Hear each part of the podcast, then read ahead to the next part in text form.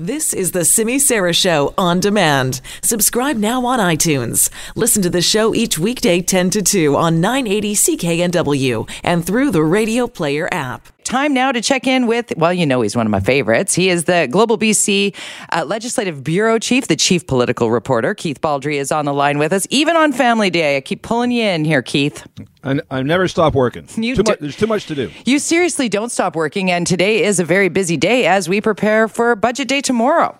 Yeah, I'm not ex- not expecting a lot of surprises in the budget. Uh, we basically know what the numbers are going to be because the the NDP, like the Liberals before them, publish a three year fiscal plan with every budget. So we expect there to be a very small, razor thin surplus, likely less than two or three hundred million dollars. Uh, what I'm going to keep an eye on, uh, Jody, is the uh, the revenue side of the budget because Right. the spending's pretty well known. I don't think Carol James is going to go on a spending spree. She doesn't have the money. It's going to be interesting to see how much money they, they expect to collect in taxation. That will tell us the state of the economy. The economy has been slowing. The economic growth numbers keep dropping from all forecasters, including the government, by about a half a percentage point, and that means less uh, people spending less money, which means less taxes being collected. So I think that's where the interest is going to lie tomorrow. Seems like there are so many little pieces of the budget puzzle that I'm curious about. Like the land transfer taxes have to be going down rather exponentially given the change in how our housing market is no longer being used as a stock market, frankly. Yeah, yeah, according to the fiscal plan, they, they expect it to be flatlining, $1.9 billion. But you're right, it's hard to see how that's not going to drop.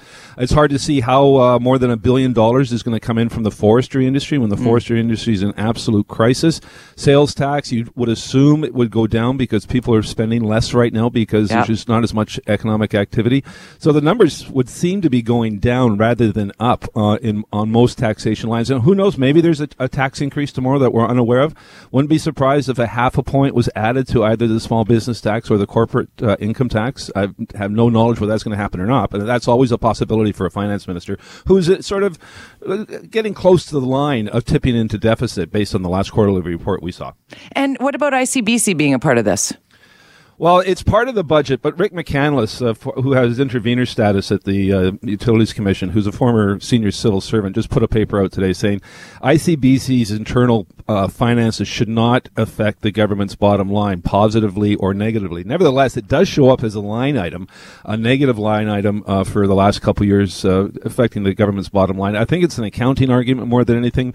But that aside, in the last budget, they had projected this year, this current fiscal year that's going to end uh, March 31st, that ICBC would shave about a billion dollars off the bottom line in terms of lo- getting rid of those losses. And uh, it will be interesting tomorrow whether or not they've abandoned that uh, that prediction or whether they're sticking to it. That's a lot of money, and we have yet to see evidence that that's actually going to happen. Can you give us an idea of your sort of roadmap for tomorrow? Because you go into lockup, right? We're going to lock up at around 8.39 a.m. Uh, for anybody who's never been on the wonderful thing known as a lockup, you get your cell phone taken away. Uh, you get a stack of budget documents, and you've got nothing to do for the next five hours uh, till 2 o'clock but study the budget, which means you fill your head full of, of figures. There's experts in there from the from the civil service, deputy ministers and assistant deputy ministers to walk you through some, some of the intricacies. Carol James, the finance minister, comes in around 10 a.m. and gives gives a presentation. She comes back around noon and has a news conference. On the other side of the wall is uh, what are called the stakeholders, which are all the interest groups, from business groups to unions uh, to accounting associations, who all are given the lock, uh, their own lockup. Uh, and the only thing that's uh, evolved over the years, Jody, is the food gets marginally better every year in terms of sandwiches and, and healthy things.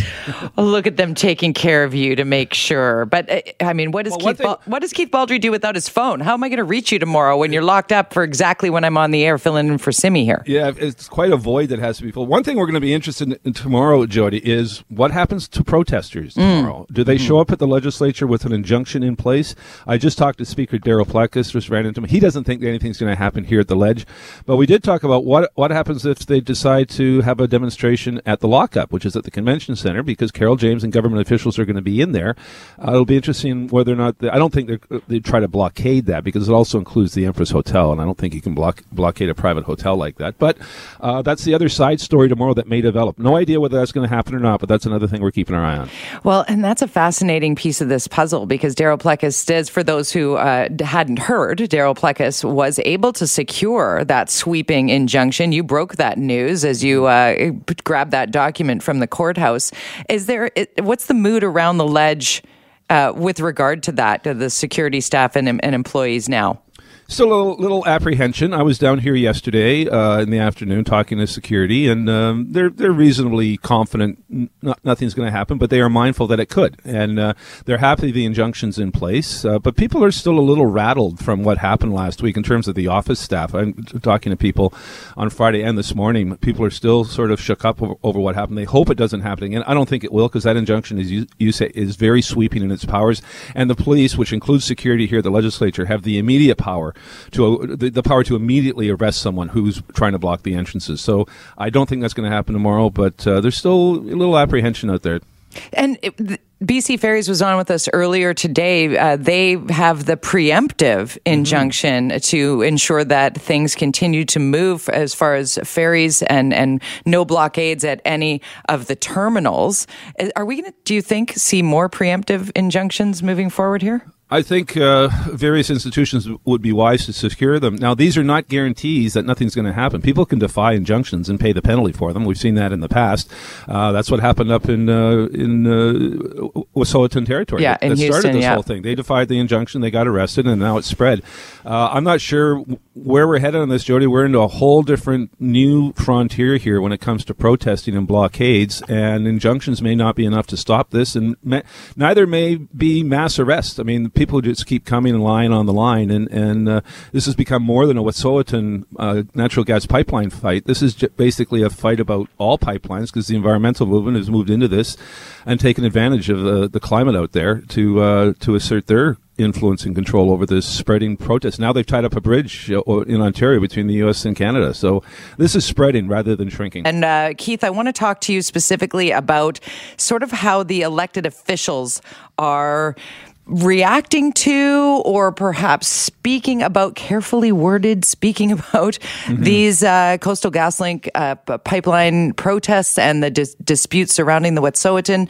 Um, what what are you seeing and and what do you think about Justin Trudeau's uh, travel plans changing? Well, it was smart to kill the Barbados trip. That looked uh, terrible optics. It was reminiscent of the Australian Prime Minister, you know, being in Hawaii during the, the wildfires ravaging that country. No, politicians have to be at home to deal with this type of thing. Having said that, I'm not sure exactly what Justin Trudeau or John Horgan can do about this situation. It's one thing to say we're going to resolve this through negotiations, but uh, there's no evidence that the other side's willing to negotiate. As I say, this has morphed into a much bigger protest than just the Wet'suwet'en um, fight against that gas pipeline. It's now got other parties on this protest. You see uh, leaders of the environmental activist movement now taking charge of this.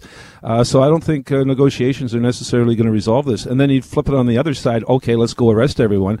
I'm not sure a confrontation, which could lead to an Oka-like situation, at least in Ontario, uh, is good for anyone either either. But uh, this is starting to have a, a, dire economic impact on the country. I, I, don't think a lot of people realize just how much of our the stuff we consume on a daily basis actually arrives via train or uh, tankers and, and uh, tanker uh, uh, cargo ships. And it's uh, it's when we see blockades of ports and rail lines, you're basically grinding the economy to a halt. But short of mass arrests or some miracle on a negotiating table, this thing's going to go on for some time. So, politically, Keith, and pardon my naivete here, but um, watching news reports a week ago uh, in Paris, let's say, I mean, where the yellow vest uh, movement really exploded, um, there were literal um, police officers firing water cannons at firefighters in a protest, in a mm-hmm. clash of police. I would never imagine seeing police fighting firefighters who are, who are, are protesting for better working conditions.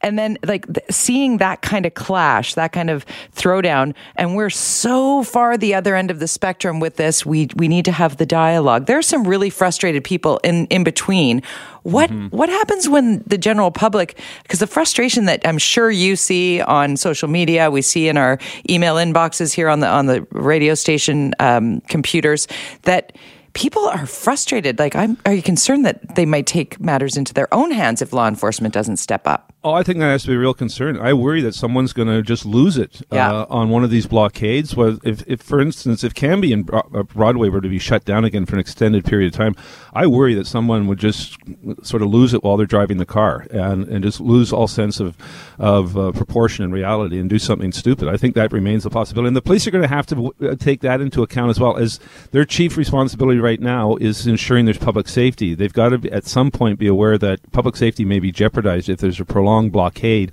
or or stoppage of something that uh, will infuriate the public. There's no easy answer here, though. We're in uncharted territory with these mass type of, of protests.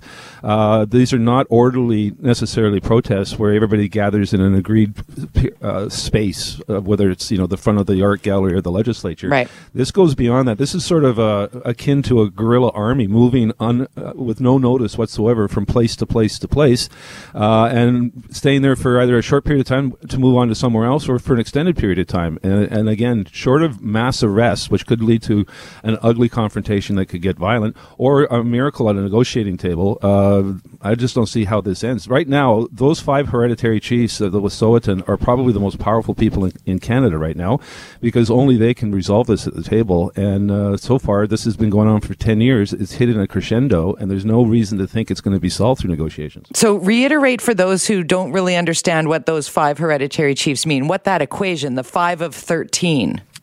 Five of 13. Uh, increasingly, you're seeing more Wet'suwet'en voices speak up in favor of the project, saying we are we want to share in the prosperity here. Eloquent people like Candice George, who's emerged as one of the, the chief spokespeople for uh, other than the hereditary chiefs saying that she has much right to speak and that more people support the project than oppose it. But right now, given the governance structure of Wet'suwet'en, uh, those five hereditary chiefs are the key to solving this thing. I asked Gord McDonald earlier this same question because it's our hot question of the day. I know there's been a debate on social media. It's more semantics than anything else, but they are the protesters would prefer if we call them land defenders. Uh, your thoughts on land defender versus protester versus can we just find a resolution here?